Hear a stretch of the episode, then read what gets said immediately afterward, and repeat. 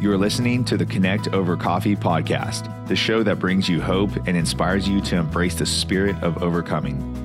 Each month, we deliver the latest and greatest information on progress and advances in ovarian cancer screening, diagnosis, treatment, and survivorship. Now, here's your host, Runci Sen. Let's connect over coffee.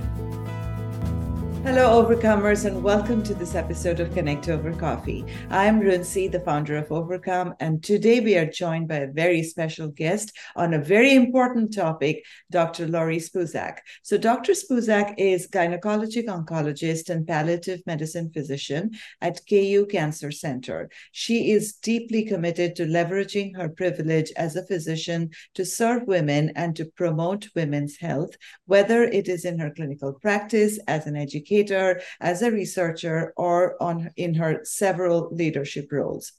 So, Dr. Spoozak cultivates a clinical practice and research focus and supportive care driven by patient reported outcomes for all her patients. So, she's here with us today to talk about the critical role of palliative care in overcoming ovarian cancer. So, grab your favorite coffee or your beverage. I have mine, although mine is almost finished. There we go. Seal for teal. I love that um, as we chat with Dr. Spoozak and all things palliative care in ovarian cancer. And if you have any questions, please type in the comment sections below and we will get it or try to get it addressed post the discussion. So, with that, a huge welcome to you, Dr. Spoozak, to this episode of Connect Ovar Coffee. You are a friend and you've been uh, an amazing champion. So, thank you for being such a great um, supporter of Ovarcome as well. Thank you so much for for having me. Um, yeah, I feel like uh, we met back in uh, 2017. I think was the yes. first or something like like so. Yeah, I I really appreciate that you keep reaching out and that uh, we've been working together since then. So thank you. So, um, and Dr. Spoozak, I have, obviously have a lot of questions uh, um, on this very important topic. But before we even delve into the details, um, tell us briefly what is palliative care and why don't we talk about it as much as we should? Two really important questions. So, palliative care by I ask my patients when they come to their first visit, what did your doctor tell you about palliative care? And there's a lot of mythology about what palliative care is. Um, the most contemporary definition of palliative care is that we work on the quality of life with patients who have a serious illness.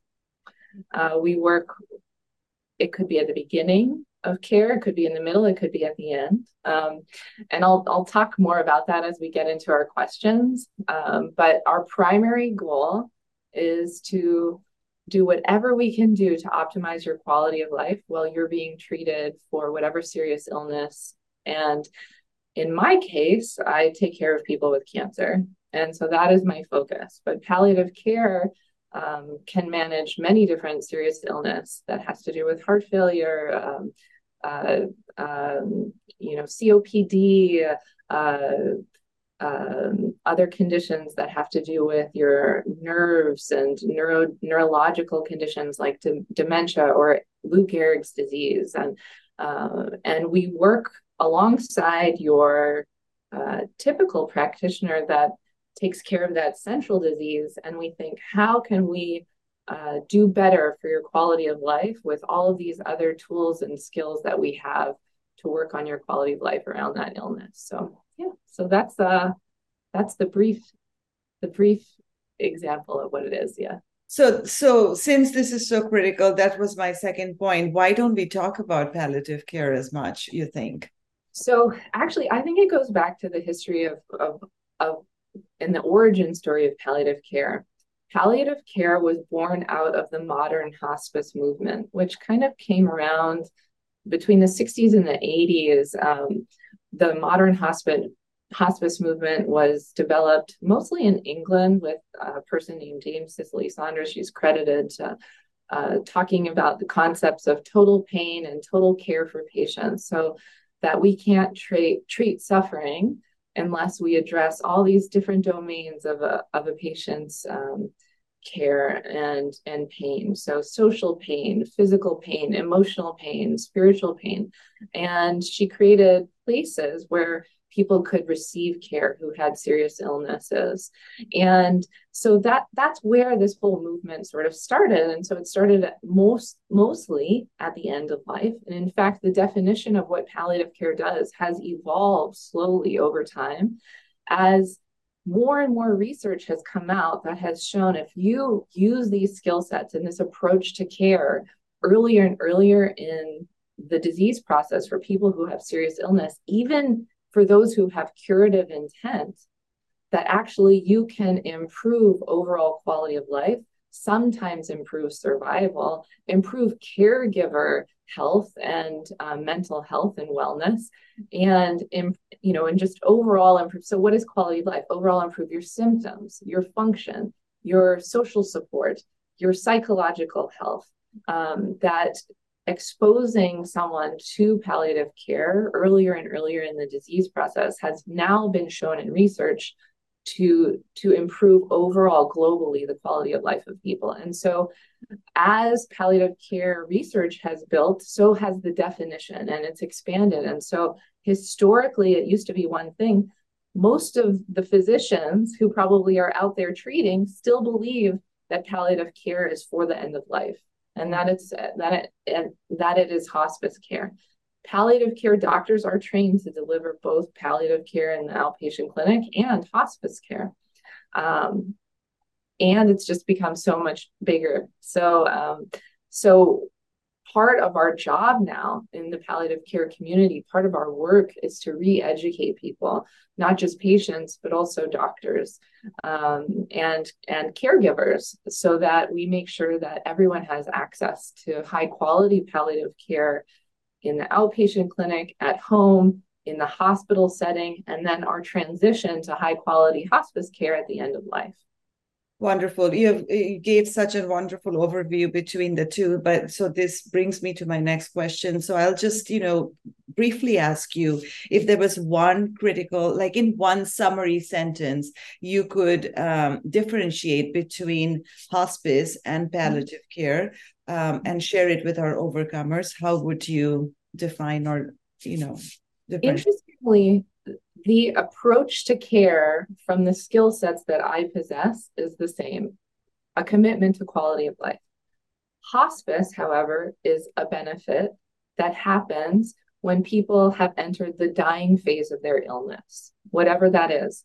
We have tools as healthcare providers to prognosticate or foretell the future in time that someone might have that if their disease takes its usual and expected course, that you are approaching the end of life on the order of months of time. When you are approaching the end of life on the order of months, you become eligible for something called hospice plan of care, which does a lot of things for people, um, such as provide high quality symptom directed care, social work services, chaplaincy, and a physician or nurse oversees that whole plan of care. We know that in many medical conditions, that if you have a prognosis that is determined by how functional you are, really that's the driving factor of determining prognosis.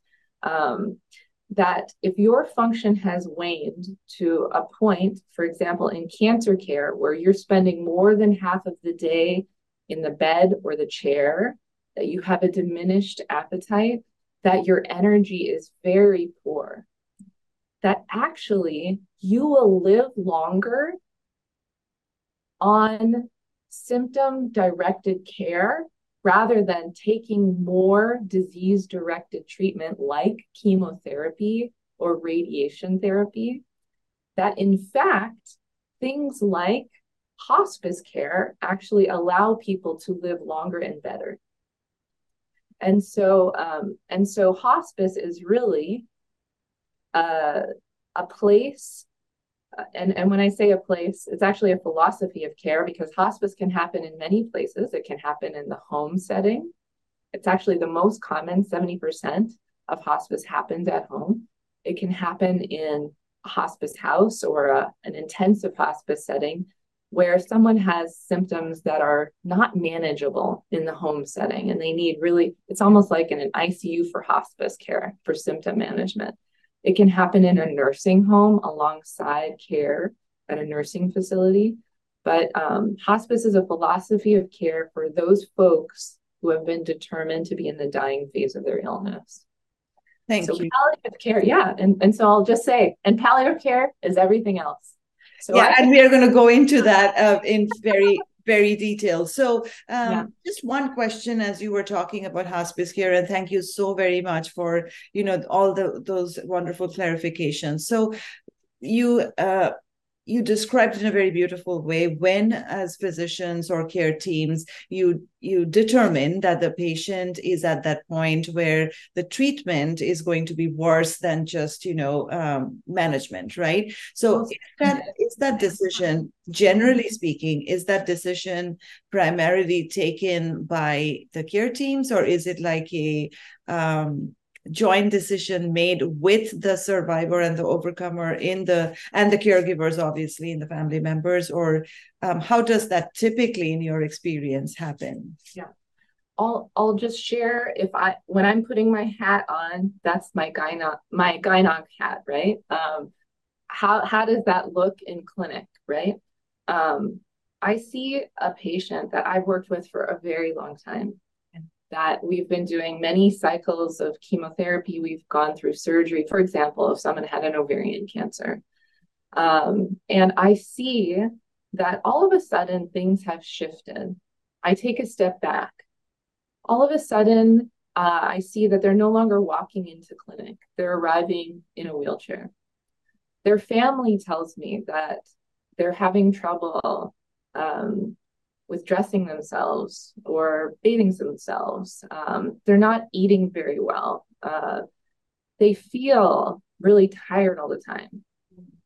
And I and I, these are all clues. I I tell people in my palliative care and in my oncology clinic, like I will see it when you walk in the door. When I know that you have entered the dying phase of illness, it doesn't have to do with a CAT scan it doesn't have to do with your CA125 value or your labs. It has to do with the story of how you have been doing in your life, the one that you're willing to share, and also that your family is willing to share, and then how you're able to even move your body to come into clinic, right? Um, that is when I know this person is too sick for more treatment. And we talk about that I am worried that their time is short and that if I give them the same thing we've been doing this whole time, which is more chemotherapy, I actually think that I will take time away from them mm-hmm. instead of giving them more time. Thank you. Appreciate that very much. And so, um, in terms of palliative care being recommended, right, to we so tell us is it recommended for uh, a specific group of patients and who benefits the most from palliative care and how can our overcomers go about seeking this type of care? So this is a really great question and and i'll say also that research is sort of evolving about who's who's the best candidate for palliative care. First of all i would say if you can get access to outpatient palliative care meaning palliative care in your clinic, in your cancer center, or wherever it happens in your health system, that's the best place to start it. Most palliative care is offered in the hospital when people are in crisis, yeah. and that's the most common, but it's a growing system of care that's now available in the clinic setting. And that that is where it's the most bang for the buck. Okay. Because the longer you're exposed to palliative care, the better you will do on treatment and off treatment. Um, and be more resilient in your life. Um, so uh, say more say your question one more time and, and i'm going to go back to it again because i i forgot the the full question. No no that's fine. I was just asking that who who benefits the most and yeah how do you identify that? who benefits the most? So there's a couple of things that there was a statement made by the uh, you know, association uh, or the American Society of Clinical Oncology, and then also the Society for Gynecologic Oncology, and all the other cancer uh, groups kind of come come to agree with this statement that suggests that anyone who has an advanced cancer should be offered palliative care. What we know is that there are many people out there who are living with stage three or four cancer, who you might call advanced, or even recurrent cancer that you might call advanced, who are really living highly functional lives, have no have no deficits, are cruising through their chemo or whatever, and and really, unless you know them well, you might not detect that they have cancer or being treated with cancer. So, is stage alone enough? Probably not. What we've seen now in more like getting into it trials where people are getting more into the weeds of like who benefits the most. It's usually those folks who have an advanced cancer that also have some kind of moderate to severe symptom. And and that those folks are really going to benefit a lot. Other folks who really benefit are if, and, and those symptoms, by the way, could be physical, but they could also be emotional. Um, co- having trouble coping with cancer, mm-hmm. um, having trouble with needing uh, needing to clarify decision making, complex communication, f- family and patients being at odds, yeah. with like decision making or provider and patient being at odds and needing someone to help them walk through complex decision making. Um, the, the other thing we know is that when somebody has certain types of cancer, their prognosis or time, like we were talking about forecasting time, is going to be shorter than those folks who have other types of cancers. So, one example is if you have a platinum refractory ovarian cancer, okay, meaning you are no longer sensitive to a platinum based chemotherapy, your time is most likely going to be shorter on the shorter side. And so that person having that diagnosis uh, of platinum platinum sort of refractory or resistant, you know, ovarian cancer, that person should consider, or that doctor should consider referring that patient to palliative care because most likely their disease will be incurable and time is going to be shorter in that window of sort of 6 to 24 months right? Like um so so we encourage at that interval to think about palliative care consultation. Another another thing that i think of that can be very helpful is around complex surgery that's very very aggressive, very morbid, meaning many complications that you might face or physical um, physical debility. So things like a pelvic exenteration procedure where we remove all the GYN organs, the bladder, the rectum. Um, many folks who are going into those surgeries already have a high burden of symptoms and they need a lot of symptom management, pain management, psychological support to make it through on the other side. So there's folks who I've seen in palliative care, even though they're cured of their cervical cancer after the exenteration procedure, they have complex pain and psychological issues that need to continue to be managed, even, even in the cure state, right? And so these are specific to GYN uh, reasons to think about palliative care. Yeah. Thank you. So going a little bit deeper into this, so um, tell us about you know some of the elements that are included in uh, you know palliative care yeah what do we do what's the secret in the yeah exactly yeah. what are yeah. what are some of the elements who is on this palliative care team right and for how long is their uh, care received and anything else that you would like to palliative share? care visit is initiated in the outpatient setting so i see a new person um, the visits are 60 minutes when they first come in versus uh, 30 minutes usually for follow up.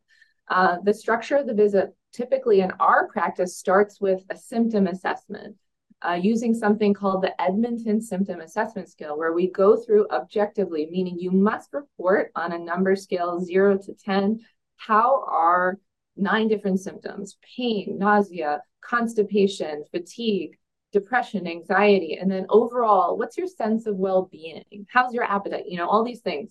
What we've learned, this is really important that we do this tool every time. what we've learned is if we don't exactly ask someone, what is the symptom? What is the score? Actually, people underreport symptoms like really severely.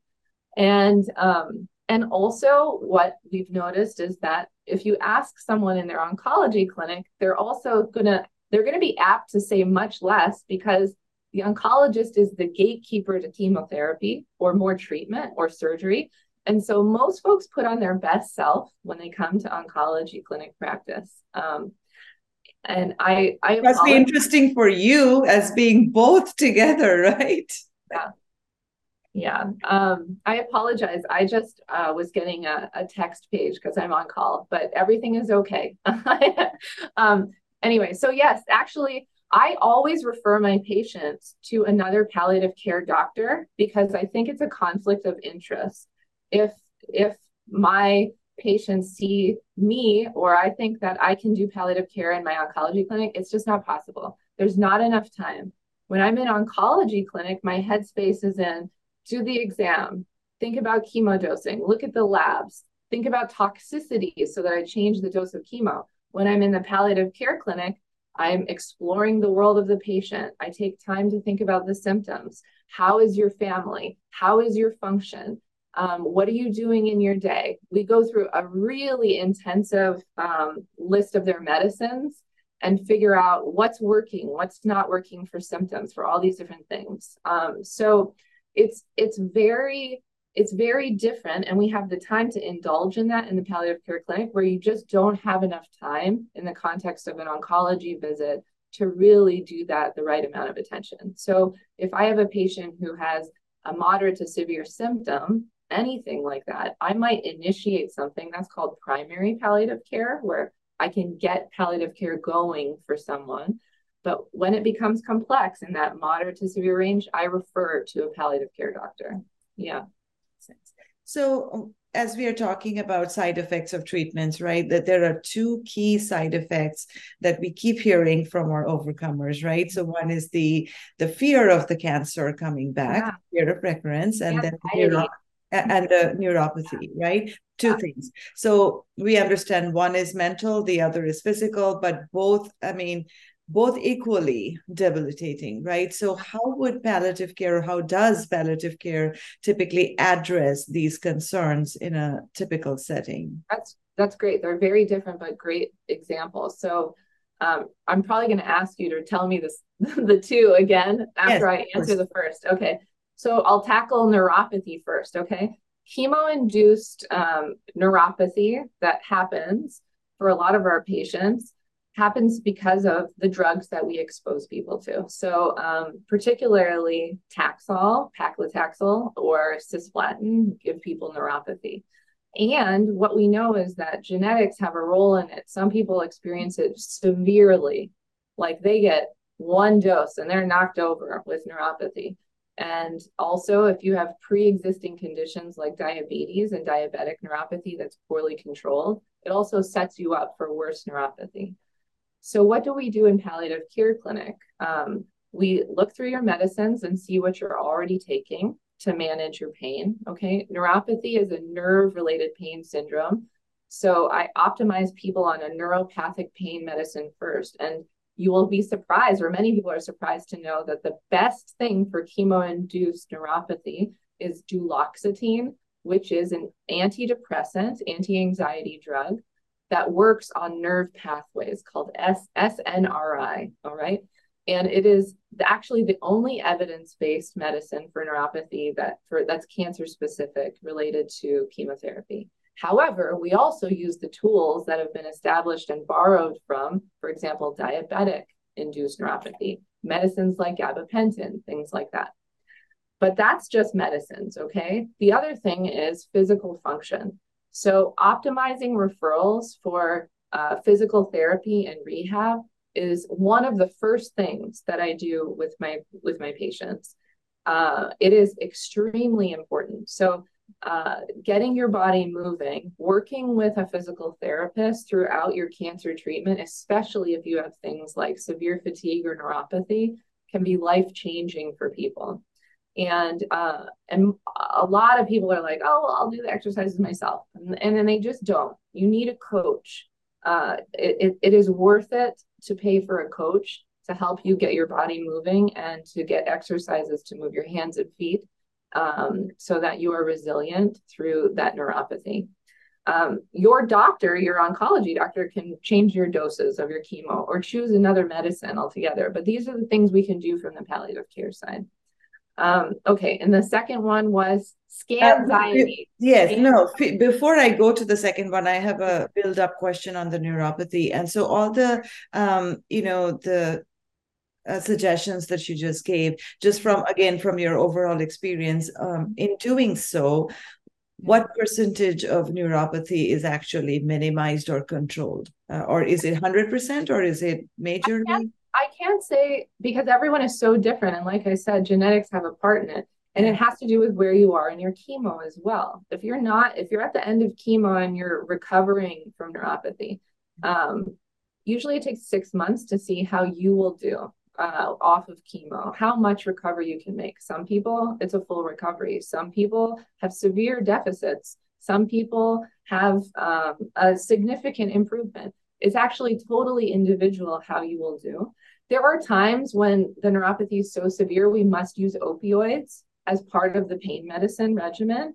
That's less common, but it's possible. Um, and and it all all has to be do with the individual. I wish I could tell you a percentage. It's just impossible because there's too many factors at play in what happens with the individual person. Yeah. True. Yes. Thank you. No, the second part of this was the fear of the cancer coming back. So it's just the, the fear of the recurrence that is yeah. most on everyone's so, Which is really common. Um, it's extremely common. And anyone who's had a serious illness, doesn't matter if it's cancer, is always afraid of that trauma revisiting, right? Um, and so, what do we do?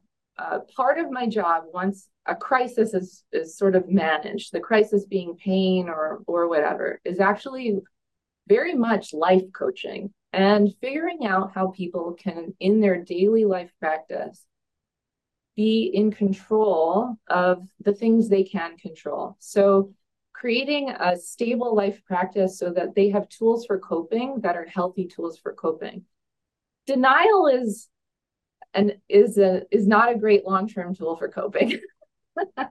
right? Um, it's not just a river in Egypt. Um, so so we talk about many other tools for coping, spiritual practice, um, having psychological assistance or help. So that that could either be doing counseling in our palliative care visit, or if it's really severe psychological support that's needed, going into oncopsychology, who are our teammates that really delve into um, you know the anxiety and depression management uh, through a therapy based approach and if it's still even more severe i will initiate medicines to help with anxiety and depression but I will not continue to manage them when if it got severe or extreme, right? And so then I would refer to a psychiatrist as well.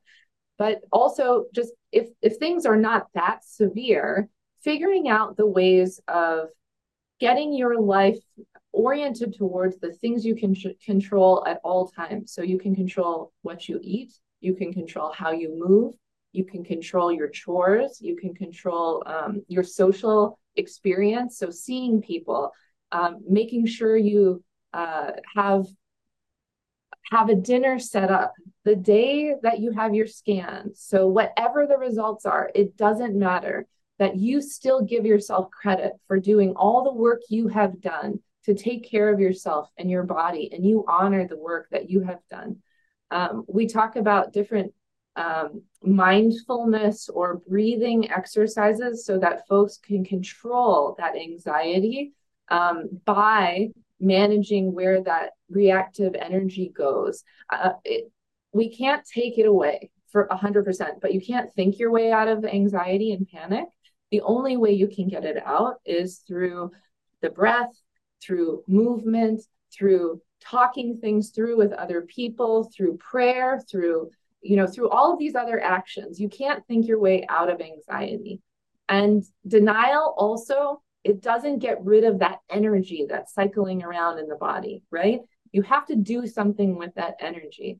And, and so part of my job is to help people sort of make a list, learn tools, provide them links to things like on on access to things on YouTube, on on the internet, websites, you know, um, also resource centers in in whatever town, like at KU. Um, we have something called Turning Point. Uh, many towns have Gilda's Club, which are resource centers for folks who are suffering from serious illness and their families, and give people ways to figure out um, things that they can do to keep themselves accountable so that they lead they lead a great life and are prepared for when those moments come up that are really challenging that derail you. And hope that they don't derail you quite as badly the next time because you have skills to cope. And um, and also i'm always there right? If they're in palliative care visits i tell them like they're like oh well i want to have a visit i have a scan coming up i'm like perfect. Like I'm here for you after, I'm here for you before, whatever happens. I know that you've got this. Right. Um, and and so anyway, these are these are the things we do. It's a lot of life coaching too. When when we're finished with crisis management, which is a lot of how people come to palliative care, then we continue working together for life coaching to make sure that everyone is optimizing all the time their goal setting, thinking about the future, thinking about how they're going to use the body that they made feel good by doing all the work we've done together in palliative care, right? Um, so, and you said something very important, uh, and I got onto that because you know you said do the do things that you can control very well and mm-hmm. leave no regrets on that right so to that's my um, underlying philosophy in life whether it be cancer or life or any kinds of crisis right so i'm like i'm just going to do what i can do best whether yeah. it be health or it be emotions or something else. And then there are certain situations beyond all of our control. We cannot do that, but at least not have regrets that I could have done this better, right? The things that you could potentially control. So, really important point. Thank you. Um, so, I was recently reading an article that talked about the key dimensions to the patient and caregiver relationship uh, for decision making in palliative care. So, and you spoke very briefly about that in the in the beginning. So, in light of that, please discuss how how care partners should be involved um, by the providers in making effective decisions in palliative care treatment, and um, what do you see as the barriers to adoption? Well, it, people are very lucky if they have a companion in treatment. And I think that, uh, and a companion in treatment being a caregiver that can witness and support and be available for all of all of the things that they need. Um, some people have that, and some people do not have that. Those who are so lucky that they have a caregiver who can show up for them what's important? We always invite them to palliative care visits not just oncology visits come to the palliative care visits. Understand what we're about. Understand the medicines. Many times people are on so many different medicines and we really deep dive into how you're meant to be taking it how you keep a journal of your medicine and your symptom caregivers are hugely important in that, making sure that pills don't run out, right? And someone's in a crisis. They're they're so important in that. But then also, it is part of my practice that I ask the caregiver point blank, how are you doing? Are you getting the support you need? How can I help you the best?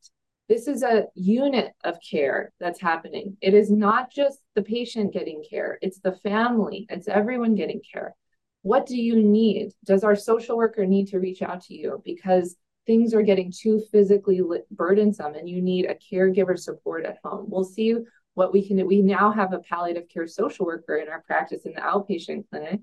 And so now we have this luxury of making sure that um, that we can reach out to the families to see, you know, what else, what else do they need? What kind of support? So, and decision making. So what we know is that people have if if for example, somebody is walking through a serious illness that the family and the patient will experience that with the least amount of trauma if they're both in line with their opinions and belief systems about what's happening and feel good about the decisions that are happening. And that's true if you're going to be cured or if you're dying of that illness, that everyone is on the same page and supporting the voice of the patient um, who is at the core of it, but they're not malaligned. No one is trying to make that that person feel bad about their decision making, and um, and that everyone hears the voice of that patient. So part of my job in palliative care is being a medical interpreter. Sometimes, sometimes it's being an advocate. Sometimes it's like being a peacemaker. Sometimes, um, and just because sometimes people like make different decisions with their heart and their brain. yes. And they want different things from the heart and the brain, right? Like they um you know something is the right thing, but my heart is saying no, I don't want to let go or yeah. something like that, right? Um so part of my job is to facilitate those kinds of relationships, whether it's a small thing about um, making sure that patient has their pain management because the caregiver is afraid of opioids. Or someone you know vice versa someone's afraid of opioids. Or it's at the end of life right? Like that we talk about hey we we're worried you're entering the dying phase of illness and things are different for the first time. Is everyone aware? Does everyone see? What what do you want for yourself right now knowing that time is short? Does everyone respect that right in your care team? And so it's like little things to big things. We're there to sort of help everything gel so that people um, have an opportunity to make decisions in peace and um, and feel like they're really they're living the best quality of life with the least amount of stress that they're upsetting someone else in their world. Yeah, absolutely. Thank you. So um, as you said in the beginning, that the uh, palliative care um, field is evolving, right? And yeah. new advances are happening. So, uh, share some of the recent advances in palliative care and how is the field transforming itself to change the care landscape for, yeah. for overcomers? I mean, I'll share, okay, without dating myself too much. I mean, when I was a resident at Columbia University, um, we did not have a palliative care doctor in the hospital working in the Columbia system until I was a third year resident. And so, gosh, when did I graduate from residency? I think it was 2012. So just imagine that, right? Like, this is a world renowned academic institution that didn't have a palliative care provider working in the hospital. So think about how things have changed uh, since that time. I didn't know what palliative care was then. I saw so much suffering in the hospital. People, you know, taking chemo till the end of life, like thing, things that were just not in. They were inappropriate. People suffering without clear. Uh, do you know what code status means? Like uh, decisions about how to handle your emergency care at the end of life. Um, just lack of knowledge about all of these things and um, and so think about how that that was when I was in training and how things have changed so dramatically already at most academic centers. I think there was a study that said most NCI designated cancer centers now I, in the high 90s have inpatient and outpatient palliative care. So outpatient palliative care, meaning I see you as a doctor in the clinic, didn't exist, right? Like in a system that didn't even have a palliative care doctor in the hospital, to to manage crises right at the end of life or like when someone is in real distress because they're hospitalized. And think about where we are now where there's outpatient clinic models for palliative care. So things have changed so dramatically um, in in the last 20 years right? Um, and so where are we going? What do i hope to see I I really hope to see a value emphasis placed on how we keep people out of the hospital by tending to the world of the patient outside of just giving them treatment for that disease. And so what does that mean? It means really optimizing supports for all of, you know, the social support aspect of health, psychological support, physical function through physical therapy, rehab, um, thinking about financial toxicity in cancer care, thinking about um, so and and what's my little role in that as a palliative care doctor? It's it's many times having being a one place that can really coordinate all of that care and explore. I'm gonna I'm gonna probe into that area because unfortunately in my oncology practice I don't get enough time. I, that's just not allocated to oncology practice time to have enough time to both serve the disease and the whole world of the patient. It's very hard. It's very hard, near impossible because of the way that practices are set up. And so my job in palliative care is to offload that from the from the treating doctor, right, from the oncologist and spend a lot of time examining all that other stuff around the cancer directed care that I can help manage or guide consults to and get optimized as much as possible. And I hope that that is something that we stop taking for granted because it really is the thing. It's the future of how we can truly change outcomes for our patients um, in cancer care. Because people are also, I'll just say, the largest growing group of patients, they're not being cured of their cancer they are living longer with cancer. Right. They're living with cancer as a chronic illness exactly. that many times is coming back at random, unexpected times. You're five years out, you're 10 years out, and cancer might rear its head, right? It's like, um, or it never goes away, but you're highly functional, you're living a great life, but you're on treatment after treatment after treatment. And so this is the most common thing that uh, I'm seeing that's different and new, that we're changing diseases that used to kill people into diseases that people are living with as sort of chronic illnesses. And how are we supporting those people? That's where we're falling short. We are caught off guard by all the advances in surgery, chemo, uh, immunotherapy, targeted therapy.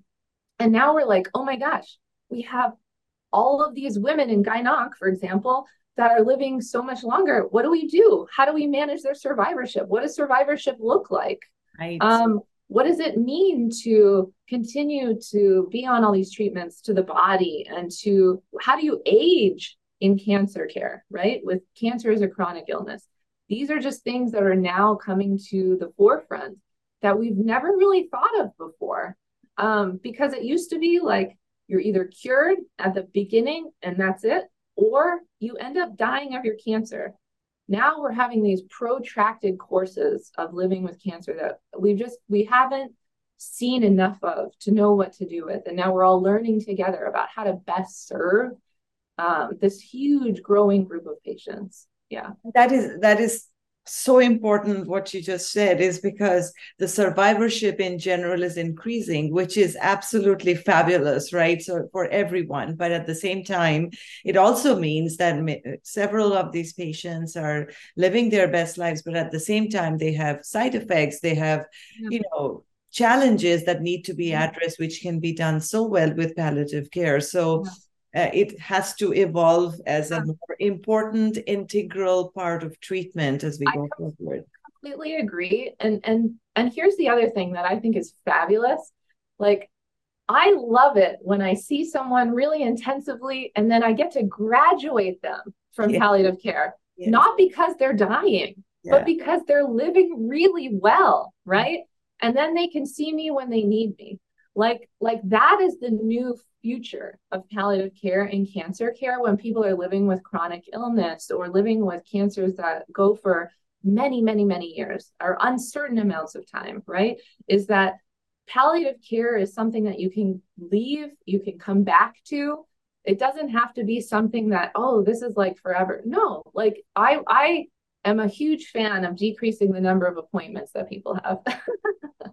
so you know that's that's the interesting and exciting future uh, i think for palliative care for a lot of for a lot of our patients. And um, and so my my hope is that that only continues to grow and it grows in the right place which is outpatients yeah. Thank you for sharing so much hope. And so you talked about financial toxicity. I'm going to come back to that question. So, in general, um, what insurance considerations, if any, um, should patients consider prior to signing up for palliative care? And if palliative care is not offered at their institutions, how may our overcomers still kind of seek it elsewhere? Are there any, any online programs or other things that you would want to share with us? So, so palliative care is a medical doctor, right? Or a nurse practitioner. It's a specialty. And so if you have insurance, you have access to palliative care. Okay. The gatekeeper, unfortunately, many times is the doctor putting a referral in.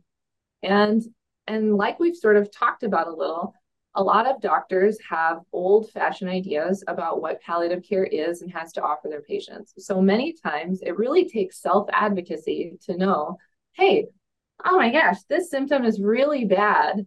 And I feel like I'm really suffering. I need palliative care and to ask for it, right? And to ask for a referral um, and to get a referral to palliative care. Um, and actually, that's that's a growing number of people who are reaching out personally to get access to palliative care. And I'm so grateful for that. Um, so, what if your institution doesn't have it? So, most institutions now have inpatient palliative care services. So, if you're in a crisis in the hospital, but um, it is less likely if you're not affiliated with like an NCI designated cancer center that you have outpatient palliative care practice. So, what can you access? So, it depends on the institution you're at. Um, sometimes they sometimes institutions have pain management centers if your symptom is specific to pain.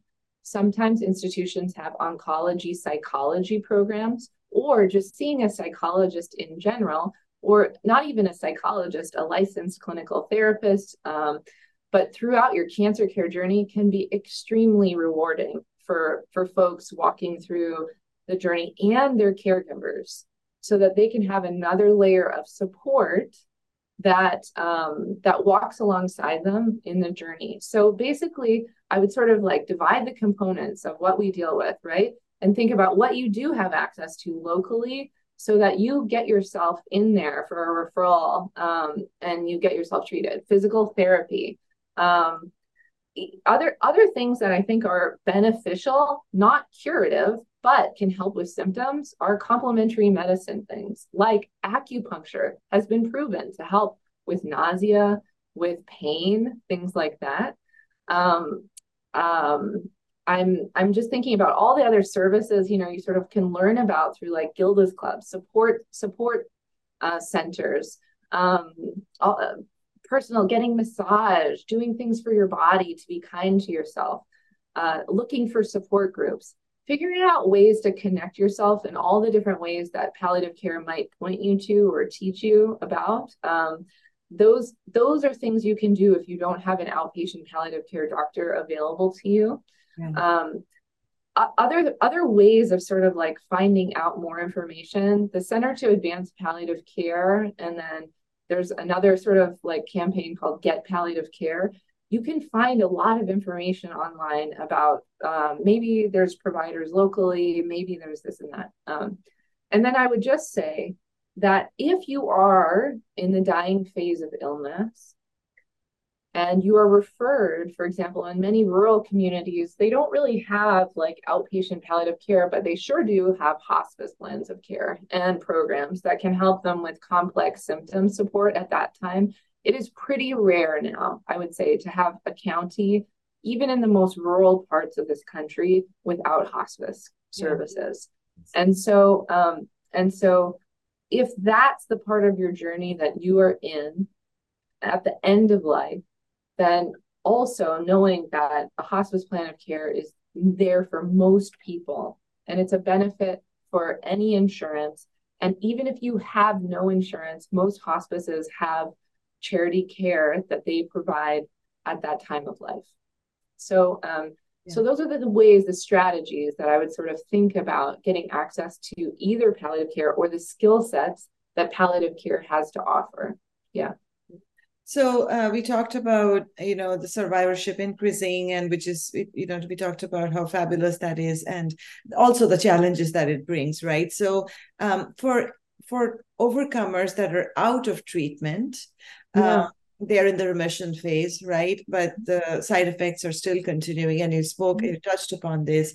Um, there, they could be years out, but they're still mm-hmm. feeling those side effects. So, for those categories of patients, what kind of yeah. palliative care is available, and you know, what can you share about yeah. how they could seek it? So this is actually the hottest topic now, and I think a lot of outpatient palliative care clinics. So you don't have an active cancer, but you still have a really high burden of symptoms. We see this a lot. I was actually just at um, an ear, nose, and throat grand rounds where the speaker was a palliative care doctor who does, you know, otolaryngology. And so she's a surgeon, but she's a palliative care doctor too. And she's like, there's many of our patients who should never leave palliative care even if they are cured of their disease, the side effects of surgery, treatment, radiation, having a, a device forever, like a trach or a feeding tube, uh, in that case, like these are folks who constantly need to be in palliative care. So this is a big conversation we're having on the clinic level, but also on the national level about how does palliative, what is the role of palliative care in complex symptom management after cancer treatment if somebody is cured of their disease? Because we're in a crisis also of not having a lot of palliative care doctors. So, how do we use that precious resource? Do we train more uh, primary care doctors to deliver what, what, what we call like primary palliative care or the basics, right, of palliative care? So, all the symptom management and things like that. Do we um, continue specialty survivorship clinics for folks who do have a high burden of symptoms after they've been treated? Um, or you know like what what where does that go? So that's a, a huge conversation that's happening and there's not a great answer right now. Um, i would say that part of thinking about just like globally things that anyone can do for themselves and their bodies are optimizing their physical function and whatever that looks like for you. Um, if that requires a referral to physical therapy, ask for it. Um, don't be shy, move your body. It will be, it is truly the gateway to managing so many symptoms, it is moving the body in whatever way you can. And I'm not just biased to people who can walk without a walker or a wheelchair. I mean, anyone, anyone needs physical therapy, right? After after cancer uh, treatment if they're debilitated working with uh, psychologists and uh, social workers to optimize all the world of your life outside of that cancer care. So, if it has to do with your finances, what kind of services are you uh, eligible for? Take advantage of the things that your insurance does and doesn't cover, right? Like, just think about all the things that people are reluctant to explore. Most folks are really reluctant to explore these things, and um, and maybe I don't know, are waiting for people to offer them but really, that's not how healthcare happens. It happens that you really have to demand them because um, it is very easy for an insurance company to say no and to ignore right? That's like they don't want to they don't want to waste their money right? They want to they want to keep their money. So you have to demand these things for yourself. Um, things that are not covered by insurance acupuncture massage um, and if you are highly functional and you don't need physical therapy getting out to do um, programmed exercise, Tai Chi, yoga, body movement, mindfulness practice, all of these things can be very restorative and help you manage the trauma that you went through psychologically, but also physically that your body is holding um, so that you can get the stress out of you and uh, move forward with your life.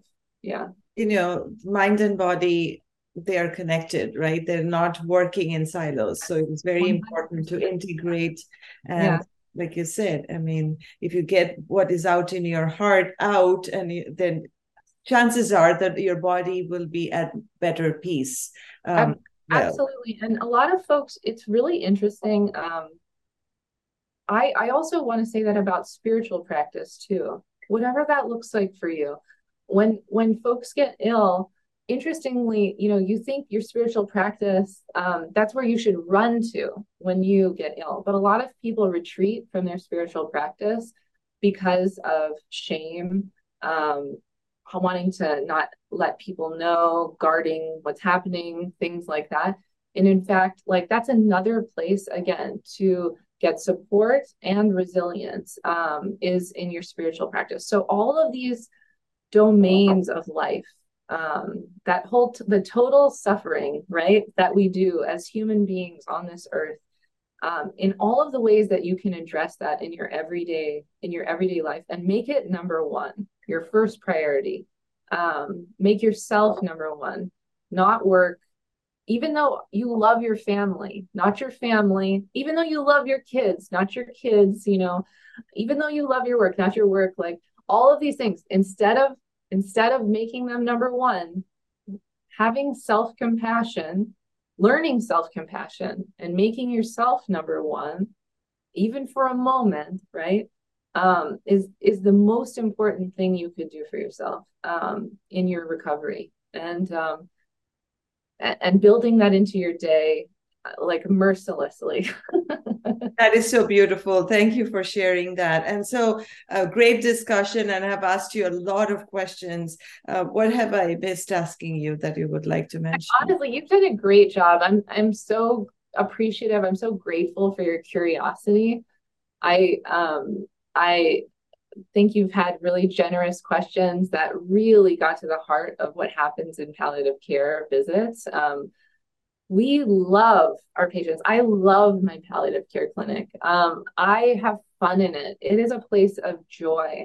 We have some tears, right? But there's lots of laughter. Um, and and so the more people can know about like the substance of the palliative care clinic and visit and that it is a place not to be afraid of but to come to to know that it's a place of true caregiving that um, and it's a place where we are committed to living well together um, that is the most important thing that you could do for our community of cancer patients survivors and their caregivers um, that that I could ask for. So thank you so much. Thank you. And so, just in closing, uh, what parting message would you like to give to our overcomers that are listening today and focusing on their well-being and um, be, uh, and to be at the center of their own treatment? Uh, I can only say, uh, please give yourself the gift, like you are a baby at the center of the universe of living well and listening to your heart and putting yourself first. It is the greatest gift you could give yourself, but also the world around you. And so that's what I wish for everyone out there and you, Runcie. Oh, thank you so very much. This was a fabulous discussion, Dr. Spoozak. I mean, you brought all the elements of uh, palliative care. You talked about hospice. You talked about just, you know, this beautiful relationship that the provider and the and the patient and their family members can have together, and uh, you know, in, in cheers and in tears that we can overcome together, right? So, the, with that message, um, we uh, we are very appreciative of your time and uh, you know for for sharing all this invaluable insights with us today. And so, overcomers, I know again this was um, this was a fabulous episode, as we always have all these episode guests coming and talking about such wonderful things and and sharing their time and invaluable knowledge w- with us. So I hope you um, enjoy this conversation. And as I always say, please share these insights far and wide with anyone who may benefit from these pearls of wisdom Dr. Spoozak just shared with us. And um, We'll be back with our next episode of Connect Ovar Coffee very soon. Until then, you keep well, keep inspiring, and keep overcoming. Thank you and bye. Bye bye. Thank you. Thank you for joining us. Make sure you never miss an episode by clicking the subscribe button now. This podcast is made possible by our sponsors, GSK and Clovis Oncology, and by listeners like you. Thank you for your support.